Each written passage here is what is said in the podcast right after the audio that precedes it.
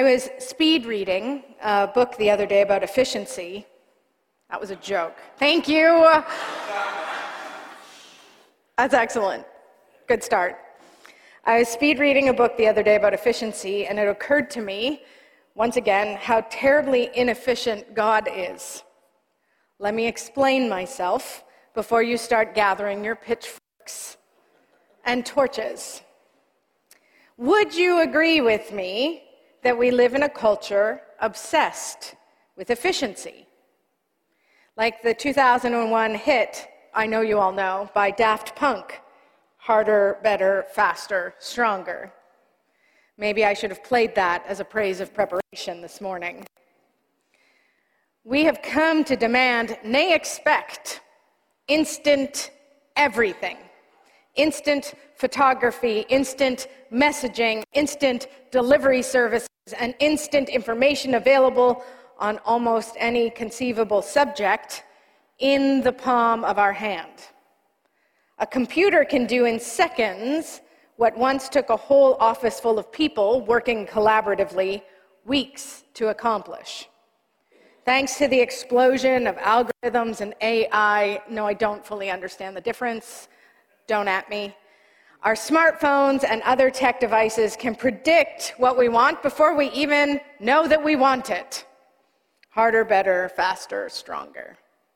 If something is more efficient, we want it, and we want it yesterday. This is a sermon for you, David. Whole industries have been built on reducing inefficiencies in order to produce quicker results. I mean, that's how the invention of the washing machine started, right? Rather than spending an entire day or more hand washing the family laundry, women could save time by putting it all into this contraption that would wash it for her. Fun fact washing machines can also be used by men, so now everyone can do the laundry.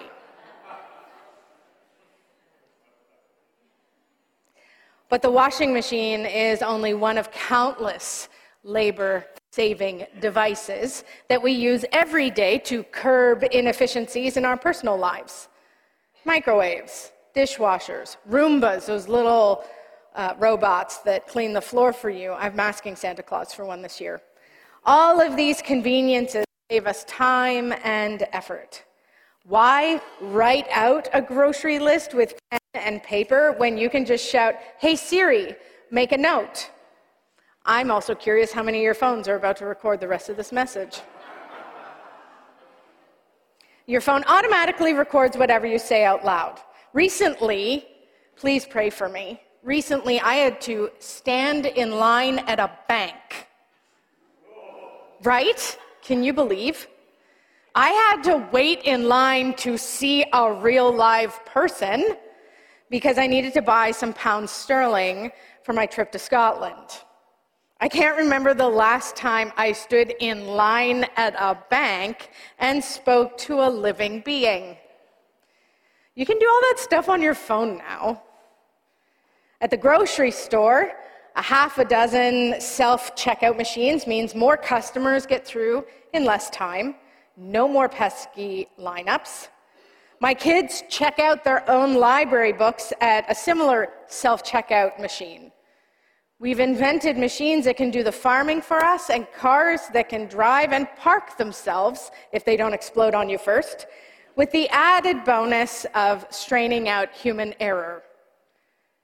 Less time wasted, less output of effort, more accurate results harder, better, faster, stronger. Which got me to thinking it's almost as if the inefficiency is us. Human beings are not particularly efficient. Someone should probably let God know. Here's what baffles me about stories like today's. Despite our complete lack of competence as a species, God continues to choose human beings as the agents through which God acts in the world.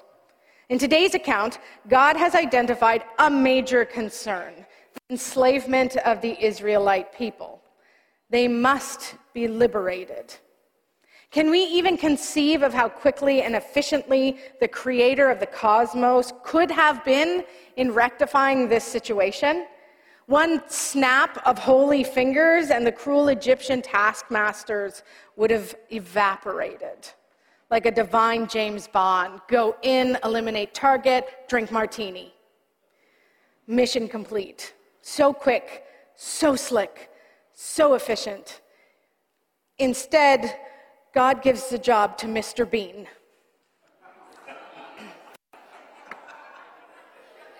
I'm on one today, folks. Really excited to have September behind me. and what's even more bizarre to me is this whole burning bush thing. There's a really cool cushion, by the way, with a burning bush on it up here. Check it out before you go. I mean, don't get me wrong, as the official symbol of the Presbyterian Church in Canada, as well as the Church of Scotland, I'm quite fond of the burning bush. But as far as a means of communication, it's rather odd. God could have presented a business case with all the details and plans. Here's your mission, Moses, should you ex- choose to accept it. Why a burning bush? Such a bizarre form of communication. Consider what any of us might do if we sauntered past a bush on fire. Most likely run away and probably call the fire department. Nevertheless, this is how God chose to solve the problem of 400 years of Israel's enslavement by conscripting a fugitive, this is Moses, by means of a flaming shrub at the base of a mountain. Not the most efficient plan. Moses was tending his father in law's flock. He led his flock beyond the wilderness and came to Horeb, also known as Sinai, the mountain of God. And the angel of the Lord appeared to him in a flame of fire out of a bush. He looked, and the bush was blazing, but it was not consumed. Then Moses said, I must turn aside and look at this great sight and see why the bush is not burned up. When the Lord saw that he had turned aside to see, God called to him out of the bush. Okay, wait. So God doesn't call to Moses until after Moses turns and looks at the bush. So, how long had God been waiting in that burning bush? Had others already passed by that day? What if Moses hadn't turned to face it? Thank goodness that Moses was both curious and easily distracted. ADHD representation. When Moses turned towards the bush, then God called out to him. So not only does God choose to work through humans, God also always insists on getting our attention first. And establishing a relationship with us too. Over and over again throughout Scripture, we find evidence of this. It's one of God's greatest inefficiencies. It's waiting for human beings to turn and take notice. God could have taken care of the Egypt Israel problem in the blink of an eye. Instead, God sought out relationship with Moses and his siblings as the method through which liberation would be achieved for Israel. Go to my people, Moses. I will be with you. Here's another thought experiment. I wonder if you've had a similar experience. Every time I've heard this story, it's been considered from Moses' point of view. Moses' response to the burning bush and to the commission he has received to go to Egypt. I've listened to countless sermons about Moses and his resistance to the call, for example, his listing of all of his flaws and failures and his excuses. And most of these sermons and most of these lessons end with this line God doesn't call the God equips the call. No one? No one? God equips the call. I'm going to let all the preachers in my life know that none of this stuff is sticking. God doesn't call the equipped, God equips the called. True. But this time, I crawled inside the story, and instead of looking at Moses, I looked at God. And I wondered out loud, why do you do things this way, Lord? Why work through people? Why try to capture our attention and invite us into dialogue and relationship? Why negotiate with us on the terms and conditions of the mission? Why humans, Lord, when we're so good at messing things up, even if our intentions are good? We are a pretty risky investment. If liberation and redemption of creation hangs in the balance. I looked at God and I wondered these things. And then I thought, about you, about all of you. And I thought about me and all of us together. In Moses' time, it was the Israelites who were trapped in slavery. But our world today is still riddled with manifestations of enslavement, of people crying out for freedom, from human trafficking to sweatshop labor to environmental crises to the shadows of colonialism and the pressures of capitalism, God still hears the cries of creation and is still shouting out, Let my people go. And I suspect that because God's method of liberation is human beings, I wonder if God is still camping out in burning bushes all around us, figuratively and literally, every day just waiting for us to turn and take notice. Burning bushes everywhere. Maybe we should be paying closer attention to news about wildfires.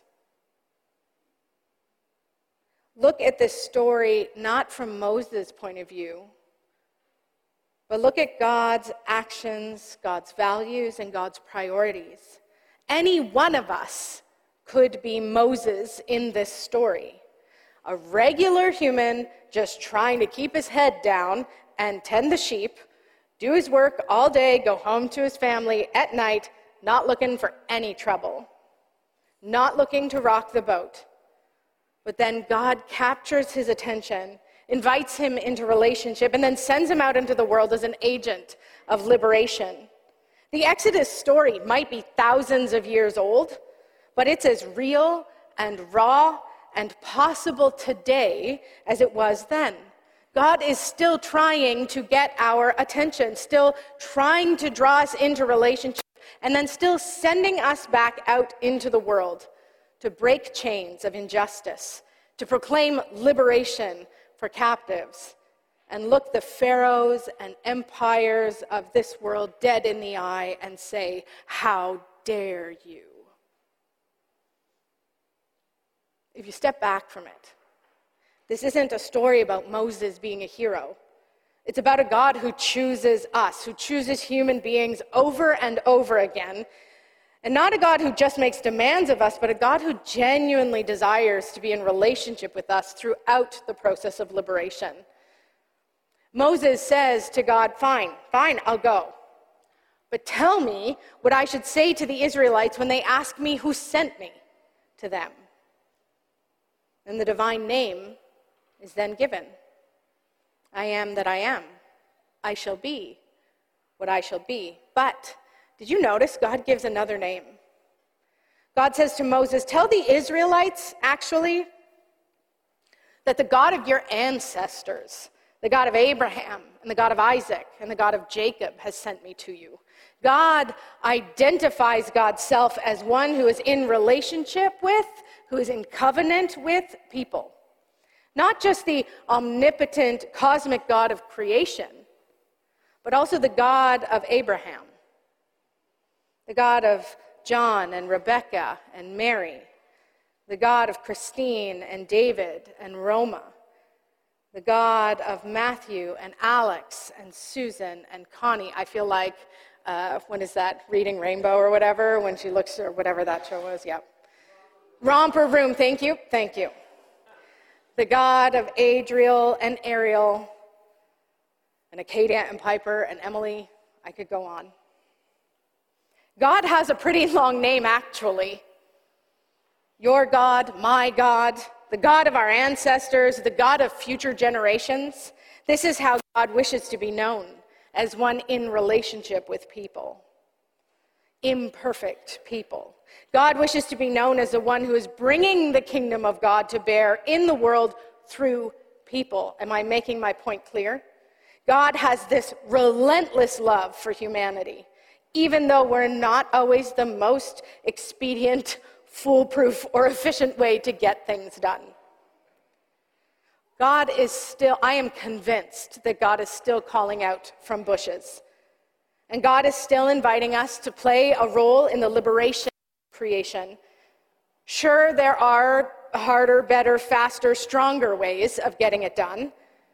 But this is the way that God chooses to bring it all about by capturing our attention, calling us by name, and telling us to remove our shoes because this is holy ground exactly where you are. Exactly where you are standing, whether it's here at Knox or in your kitchen at home or at work or picking up your kids after school. This is where God seeks to capture our attention while we're tending sheep or balancing the books or answering emails and phone calls or digging up the street or collecting waste and recyclables, stocking shelves, or writing a speech.